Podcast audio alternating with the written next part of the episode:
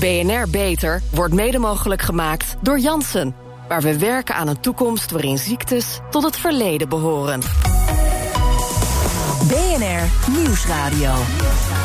Beter. Nina van den Dungen. Welkom bij BNR Beter. Iedere patiënt wil de beste zorg. En wat daarbij helpt is het delen van data. En dan bedoel ik data over de behandeling van allerlei ziektes. Dat levert natuurlijk waardevolle informatie op. En dat leidt weer tot minder complicaties en ook tot lagere zorgkosten. Maar hoe zit het met de privacy? En worden medische fouten bijvoorbeeld ook gedeeld? Het boek Beter Dokteren gaat hierover. En twee van de auteurs die zijn bij mij in de studio. Dat is Erik Ans Eddes, oncologisch chirurg in het Deventer ziekenhuis. En Rob Tollenaar, hoogleraar oncologische chirurgie. En ook verbonden aan het Leids Universitair Medisch Centrum. Welkom allebei. Dankjewel. Uh, Rob, je mag achter de microfoon gaan staan, dan kunnen we je ook horen. je mag hem ook nog wat meer naar je toe trekken anders. Erik Hans, om bij jou te beginnen. Um, Zo'n tien jaar geleden werd er gestart met het initiatief om allerlei uh, data te gaan delen van verschillende soorten aandoeningen. Meer dan twintig heb ik begrepen. Wat voor soort data wordt er precies gedeeld allemaal over behandelingen? Uh, dat zijn uh, uh, gegevens van de, van de patiënt. Dus dat gaat om, zijn, om de leeftijd, bijkomende aandoeningen. Dat is ontzettend belangrijk. het gaat om de, de aandoeningen die de patiënt heeft. En een hartkwaal of ja, dat soort dingen. Ja. ja. En uh, het gaat om de, uh, de behandelingen, maar ook om de, uh, om de uitkomsten daarvan. Complicaties, dat, houden we allemaal, uh, dat houden we allemaal bij. En waar wordt het precies bijgehouden? Uh, dat wordt in een, uh, ja, in een, uh, eigenlijk een digitaal platform bijgehouden. Wat we in aanzet zo'n tien jaar geleden toen we begonnen, allemaal met de hand werd, werd ingevuld. En waar we nu naartoe gaan, dat is dat we dat steeds meer geautomatiseerd vullen. Oké, okay, dat is uiteindelijk waar we natuurlijk naartoe willen, om de registratielast te verminderen. Ja, ja. Wat hebben deze eerste tien jaar opgeleverd? Welke uitkomsten hebben jou bijvoorbeeld heel erg verrast? Uh, nou, wat, wat eigenlijk één stapje terug, wat ons is opgevallen uh, in de afgelopen tien jaar, het ongelooflijke belang van die data.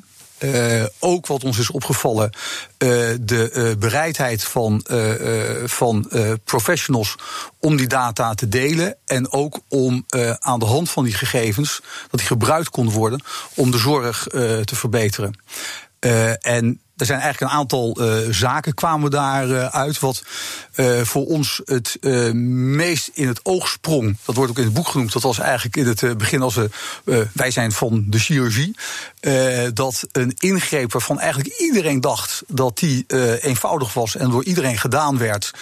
Uh, toch, uh, uh, toen we dat echte gegevens hadden, bleek dat daar behoorlijke complicaties bij kwamen. Ja. En dat zelfs zo'n eenvoudige ingreep ook echt alle aandacht behoeft. Dat geeft al aan hoe belangrijk het is. Wat voor ingreep? Noem eens een voorbeeld. Dat is een, een darmoperatie. Mm -hmm. Waarbij je een stukje van de dikke darm en een stukje van de dunne darm weghaalt. En dat is simpel, maar ja, dat is wat, eigenlijk... wat, wat, bleek er dan uit die data dat het toch eigenlijk heel ingewikkeld was? Daar bleek eigenlijk uit dat daar uh, toch een uh, behoorlijk uh, percentage complicaties bij kwam kijken. Hm. En dat was in aanzet dachten we dat is iets wat eigenlijk iedereen kan doen. En waarbij, we, en waarbij we ook op dat moment dachten dat een ingewikkelde ingreep, dat dat juist hetgene was waar de meeste uh, complicaties bij zouden komen. Dat bleek juist weer niet het geval te zijn. En waar we dus ook naartoe zijn gegaan, dat is dat die relatief eenvoudige ingreep ook gewoon door gespecialiseerde uh, chirurg gedaan moest uh, worden. Mm -hmm. Um, en wat we daarnaast een, een heel aantal uh, uh, uh, verbeteringen die we gezien hebben, dat we daling van sterfte rondom de operatie, dat we zien dat complicaties dalen, maar ook bijvoorbeeld bij borstkanker, dat er over de jaren heen meer directere reconstructies, ja. snellere toegangstijden. Uh, en dat zien we eigenlijk op alle domeinen waar we uh, actief zijn. Rob, uh, er wordt inmiddels data van meer dan twintig aandoeningen bijgehouden. Hè? kanker bijvoorbeeld, maar ook aan het hart, aan de nier, um, zelfs diabetes. Hoe krijg je artsen zover dat ze al die gegevens gaan delen? Uh, ja, wat je ziet is dat eigenlijk iedere dokter wel, wel geïnteresseerd is in hoe kan ik het nou beter doen. En uh, hoe doe ik het ten opzichte van de collega's. Dat klinkt vanzelfsprekend, maar dat was tot voor kort eigenlijk niet voorhanden. En dat is de drive geweest waar veel doktoren mee aan de slag zijn gegaan. En sommigen die uh, hebben dat allemaal zelf ingeregeld, anderen hebben daar hulptroepen voor.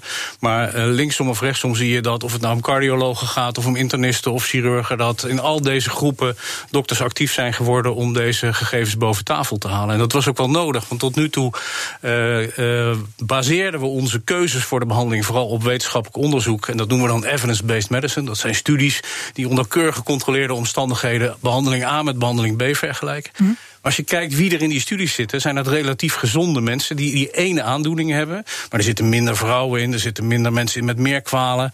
En wat we nu verzamelen op deze manier is de missing link. De real-life data die we nodig hebben om te weten hoe zit het nou met het merendeel van onze patiënten, wat eigenlijk boven de 70 is en wel meer kwalen heeft. Ja, ja. dus dan, eh, dan leer je daar een hele hoop van. Ik kan me wel voorstellen dat het enorm veel tijd kost om al die gegevens in te vullen. Ja, en dat is ook wat Erik Hans al zei, dat is een, dat is een issue. Dus wij proberen ook met elkaar te zorgen dat uh, daar minder tijd voor nodig is. Eigenlijk registreren die registra uh, willen die registraties geen gegevens hebben die we normaal in het zorgproces al niet vastleggen. Die worden tegenwoordig in het EPD opgeschreven.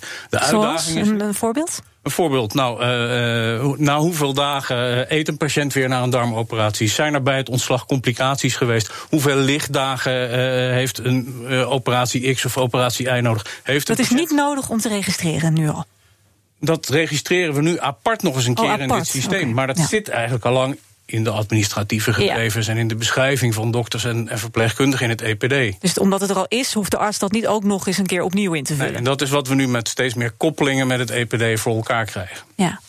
Erik Hans, is de wilder bij de artsen? Jij zei al, die is er heel erg. Maar het, het kost ook tijd. Het is veel administratie die toch gedaan moet worden. Ook al probeer je in de loop van de tijd meer te automatiseren. Hoe zie je die wil dan terug bij de arts om het toch te regelen? Uh, je ziet het uh, um, aan de uh, ene kant, en dat is eigenlijk een beetje zoals we uh, tien jaar geleden begonnen zijn. Uh, toen de roep om transparantie steeds groter werd. Mm. En wat je uh, toen zag, dat is dat verschillende instanties, ziekenhuizen, dokters op verschillende momenten verschillende dingen bevroegen. Daar kwam eigenlijk een besef naar voren van ja, wij moeten eigenlijk daar zelf een adequaat antwoord op geven. En lopende dat proces zagen we eigenlijk dat dat een fantastisch uh, vehikel was om goed inzicht te krijgen en uh, om uh, te verbeteren. dat is denk ik ook een beetje de beroepseer en trots van, van dokters. Dat je wil uiteindelijk toch gewoon goede, goede, goede zorg, zorg. Je wilt goede zorg, beste goede, zijn, hè? goede zorg leveren. Maar goed, als je dan resultaten gaat vergelijken, dan krijg je ook lijstjes. Hè? Je hebt dan de beste arts versus de slechtste arts. Het beste ziekenhuis versus de slechtste Rob. Ja. Dat is toch het laatste wat een arts wil, dat hij dan toevallig onderaan dat lijstje bengelt. Ja, niemand vindt het leuk om onderaan een lijst te nee. staan. En als je nou kijkt, maar waar het eigenlijk om gaat is, uh, als je positioneert, hoe doen we het dan ten opzichte van één, wat vinden we in Nederland gewenst? Voldoe je aan de norm? Zit je boven die norm? En eigenlijk is dat heel vaak het geval. Maar dan nog zijn er mensen die nog meer boven de gewenste kwaliteit zitten. En dan wordt het interessant. En dan zien we dat je uh, gegevens gaat uitwisselen. Laat ik een voorbeeld noemen: de mensen die maag-slokdarmchirurgie doen, die zien dat is een moeilijke chirurgie uh, op een moeilijke plek in het lichaam. En als je dan weer twee helften van het spijsverteringskanaal aan elkaar naait, dan wil dat nog alles uh, gaan lekken. Dat geneest niet altijd goed. Er zijn verschillende technieken om zo'n uh, slokdarm weer aan elkaar te zetten. En men gaat dan kijken, als men die verschillen ziet, bij elkaar in de keuken, hoe doe jij het, hoe doe jij het? En dat is inzicht eigenlijk van de laatste jaren, want dat wisten we daarvoor niet. Ja. En je ziet dat het een enorme prikkel is om uh, daarmee aan de slag te gaan. Dus maar mensen willen dan beter presteren om ook niet onderaan het lijstje te bengelen. Dus ja. het is misschien wel een hele positieve impuls. En laat ik dat ook enigszins relativeren, want het kan zo zijn dat je op het lijstje na het lekkage net iets onder de buren staat. Maar ja. het kan ook zo zijn dat uh, bij andere complicaties, bij diezelfde groep patiënten, je het beter doet. Dus het is niet altijd uh, een zwart-wit situatie. En er zitten ook nog toevalscomponenten. Want het ene jaar uh, sta je op een goede plek en het volgende jaar kan het toevallig weer minder zijn. Hoe zorg je ervoor dat artsen niet dingen gaan invoeren die nou, de situatie misschien ietsje mooier maken dan het is? Het succes iets verbeteren? Ja, dus het, het gaming the system in ons. Ja. Als je weet op welke knop je moet drukken, kan je beter voordoen. En de, de, wij, wij uh, kijken daarnaar door te zorgen dat we uh, weten dat de gegevens compleet zijn ingevoerd. Dat je niet een patiënt met een slechtere, uh, slechter beloop eruit haalt. Dus daar doen we steekproeven op. En het uitgangspunt bij deze registraties, en dat is ook wel, is high trust, high penalty. Dus op het moment dat je ziet dat iemand dat zou doen, dan wordt dat ook uh, benoemd. Nou, ja, maar je doet dus eigenlijk wel een moreel beroep op een arts om daar zo eerlijk mogelijk in te zijn. Delen ze ook medische fouten? Nee, daar zijn weer andere circuits voor. Dus de calamiteitenanalyse, daar komt de inspectie in beeld. Mm. En ja, de, de, de fouten. Dit is geen foutenregistratie, maar we zien wel uitkomsten van, van fouten dat het misgaat. Ja. Maar wij kunnen aan het systeem niet zien of het een fout is of dat er een complicatie is getreden doordat iemand bijvoorbeeld onverwacht een hartinfarct kreeg. Zou je dat niet willen zien als je toch dan met, met die vergelijking bezig bent om het zo compleet mogelijk te hebben? Absoluut, maar daar is een ander systeem voor in Nederland. Ja, maar ja, kan je dat dan niet beter koppelen? Ja, dat zal je in de toekomst ook gaan zien, dat die dingen met elkaar gaan praten. En op de werkvloer zelf dat is het mooie, maken we wel van die beide van die gegevens gebruik. Dus als wij mm -hmm. bij ons in het ziekenhuis bijvoorbeeld een calamiteit zouden hebben, ja. en we moeten die analyseren, dan kijken we in onze registratie. Niet alleen voor die ene patiënt, maar we kijken ook hoe we het de afgelopen periode hebben gedaan. Ja.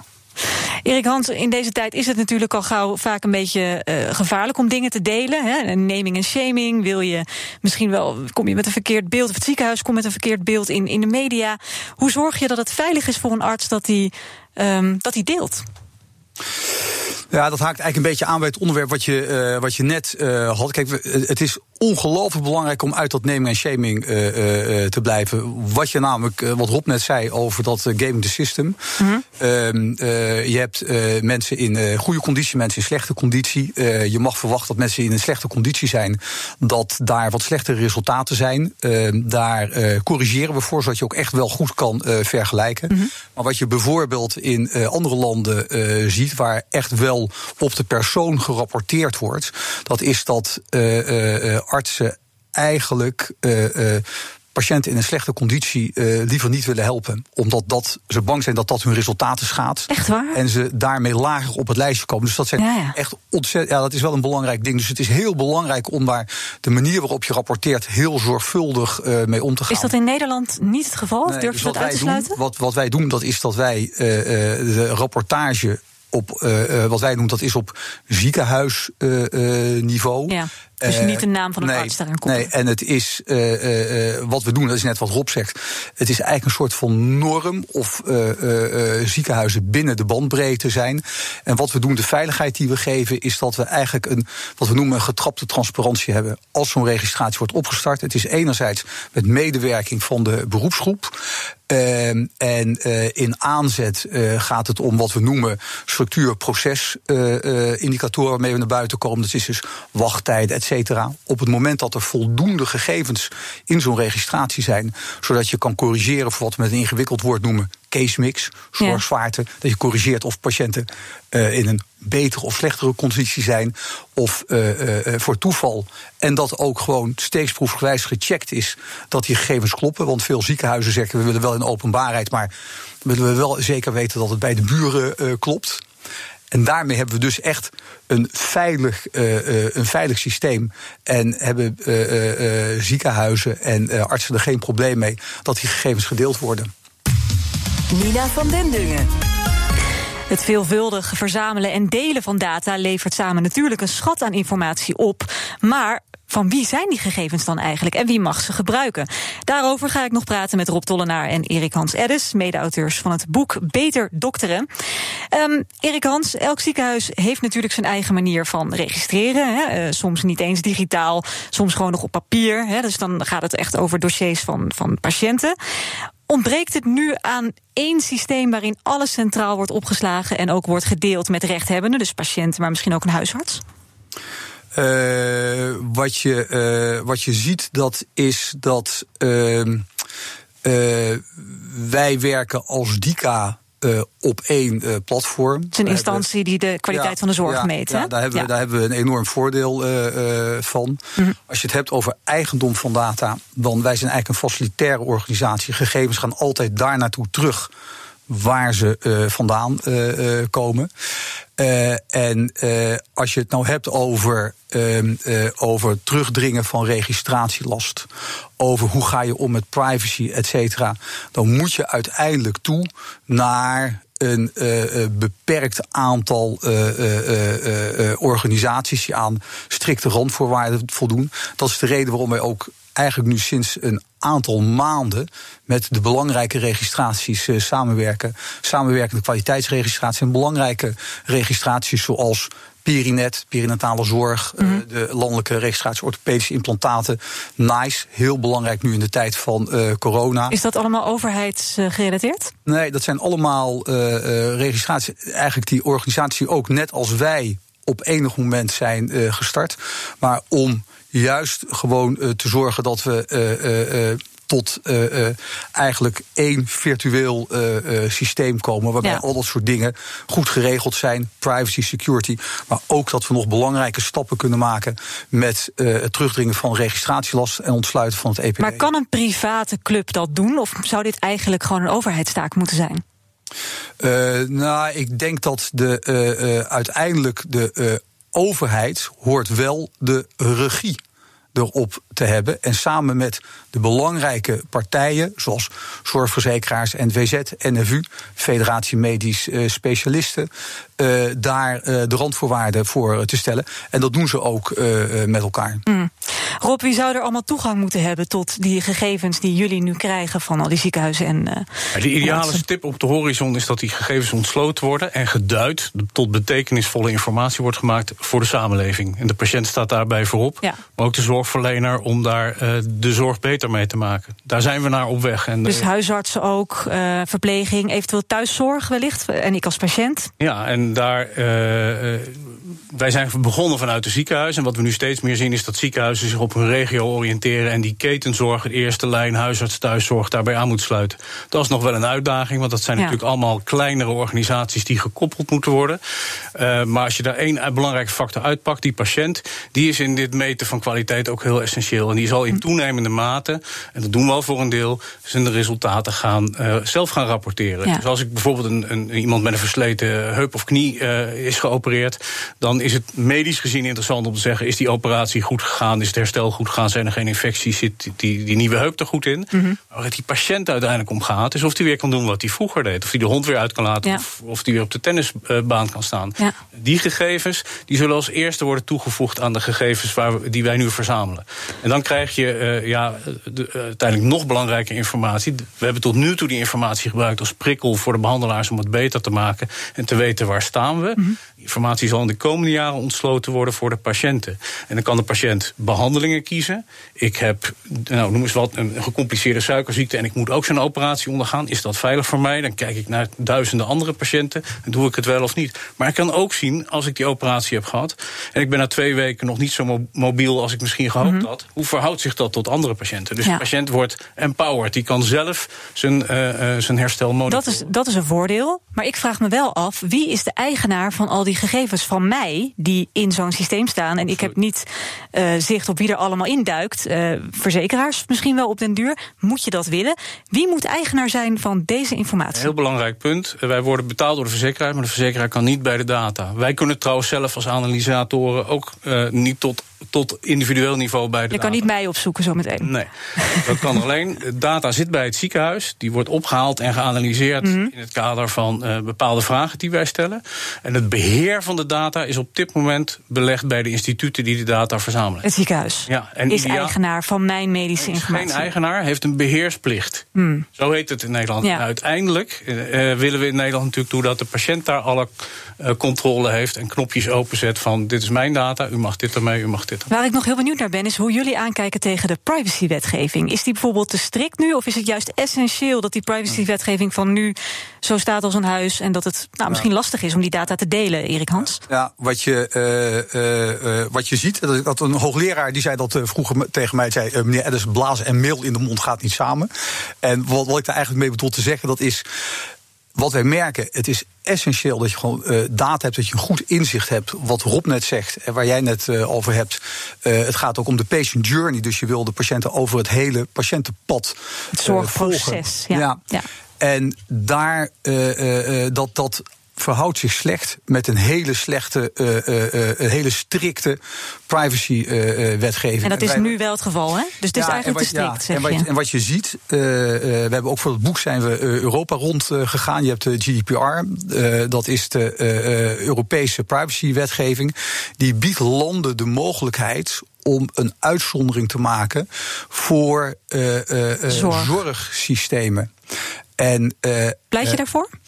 Ja, daar pleit ik eigenlijk wel voor. Omdat je uh, eigenlijk, wat essentieel is, dat is dat je patiënten moet kunnen volgen door het, uh, door het zorgpad. En dat biedt de Europese wetgeving uh, mogelijkheden voor. Waarbij je het wel onder hele strikte voorwaarden moet doen. Dat niet zomaar ieders gegevens uh, op straat liggen. Mm. Wat je ziet, dat is dat daarmee en je gewoon een beter inzicht krijgt. Mm eh, de zorg verbetert, de zorg goedkoper maakt. Uh, en, uh, maar wat je ook ziet is dat je daarmee toch een, ook een forse verlaging van de registratielast zal krijgen. Ja. En dat is ook iets waar we als samenwerkende kwaliteitsregistraties voor pleiten. Rob, uh, tot slot wil ik nog even weten dat in jullie boek uh, zeggen jullie ook het ultieme doel is op feiten gebaseerde geneeskunde realiseren. Ja. Wanneer is het doel bereikt? Uh, nou, daar zijn we hard uh, naartoe op weg. De afgelopen tien jaar werken we, of twintig jaar denk ik al, aan evidence-based medicine. Dat is gebaseerd op die wetenschappelijke studies die, waar ik net het verhaal over vertelde. Maar de missing link was eigenlijk real-life data. En we zien dat we, als we die data kunnen samenvoegen, dus enerzijds die gerandomiseerde en bijzondere studies, en anderzijds gegevens uit deze databestanden, dan, ja, dan, dan zijn we een stuk verder. Onder voorwaarden natuurlijk, want de dokters moeten het allemaal wel kunnen blijven doen en de patiënten ook, dat we die registratielast zo uh, beperkt, mogelijk. mogelijk houden. En tegelijkertijd die privacy regelen. Waarbij we over de hele keten, want patiënten worden steeds meer verschillende uh, delen van het netwerk behandeld, uh, wel kunnen samenvoegen. En dat is ook iets waar we met de collega's uh, Michel Wouters en Arthur van Leven in het boek ruim aandacht aan besteden. Veel dank voor jullie komst naar de studio. Erik Hans Eddes en Rob Tollenaar. En meer informatie over dat boek Beter Doktoren, dat vind je natuurlijk op onze site bnr.nl/slash beter. Zorgvernieuwers. Elke week besteden we aandacht aan medische innovaties binnen en buiten de muren van de universiteit. Waar wordt eraan gewerkt en wat moeten wij daarover weten? Heeft het zin om tijdens de zwangerschap een 13 weken echo toe te voegen? Die vraag staat centraal in een groot landelijk onderzoek door gynaecologen, echoscopisten, ethici en wetenschappers. Gynaecoloog Monique Haak van het LUMC, welkom in de uitzending. Wat zou het nut zijn van zo'n 13 weken echo? Goedemiddag. Um, ja, het nut van een 13 weken echo, dat ligt denk ik uh, voor de meeste mensen best wel voor de hand. Als er uh, hele ernstige aangeboren afwijkingen zichtbaar zijn rond 20 weken, de gewone 20 weken echo, mm. dan, uh, dan krijg je wel eens de vraag: dokter, hadden we dit niet eerder kunnen zien? En dat had dus gekund al met 13 weken? Ja, uh, sommige aangeboren afwijkingen. En dan hebben we het over uh, ja, toch ernstige uh, misvormingen van het ongeboren kind. Die kan je zeker, zeker zien in een vroegere fase van de zwangerschap. Maar nou is het toch ook zo dat zwangeren vaak rond de 12 weken een echo hebben hè, bij een verloskundige. Is het daar dan nog niet op te zien? Want ik denk, waarom is het nodig om van 12 en dan ook een 13 weken echo te maken? Ja, dat is een hele goede vraag. En dat is ook uh, een vraag die, uh, die vrij centraal staat in het onderzoeksvoorstel wat wij met elkaar hebben geschreven. Um, rond de periode van 10 tot 12, 13 weken worden er in het kader van zorg, dus de gewone verloskundige zorg, worden er echo's gemaakt. Bijvoorbeeld om te kijken hoe ver de zwangerschap is. Um, uh, of omdat er bijvoorbeeld bloedverlies is. En uh, dat, is, dat is inderdaad uh, de vraag die centraal staat in het onderzoek wat plaats gaat hebben. Van als je een, een bevolkingsonderzoek, hè, zoals de 20 weken echo is, die onder regie staat van het RIVM. Als je, als je die echo's nou giet. Uh, als je er nog een extra echo bijvoegt rond die 13 weken echo, mhm. levert dat dan echt heel veel op. Of komen die mensen met ernstige uh, aangeboren afwijkingen toch via de zorg, via de gewone zorg, ook al uh, naar ons toe? Ja. Uh, en dat is dus wat we gaan analyseren in het onderzoek. En ik vond het voorgaande gesprek in die zin ook heel erg interessant. Want die vraag, als we registratiesystemen makkelijker zouden kunnen koppelen, dan hadden we misschien dat antwoord best al, eerder gehad. Maar ja. We moet, ja, maar we nou ja, moeten. Maar even nog terug vanuit het oogpunt van die kostenbesparing. Want ik bedoel, ik ben net moeder, dus ik weet hoe leuk het is om een echo te krijgen. Maar kan het RIVM niet gewoon standaard gebruik maken van die eerdere echo die gedaan wordt? Dan uh, daar heb je dus ongeveer dezelfde informatie op. Gewoon uit kostenbesparing.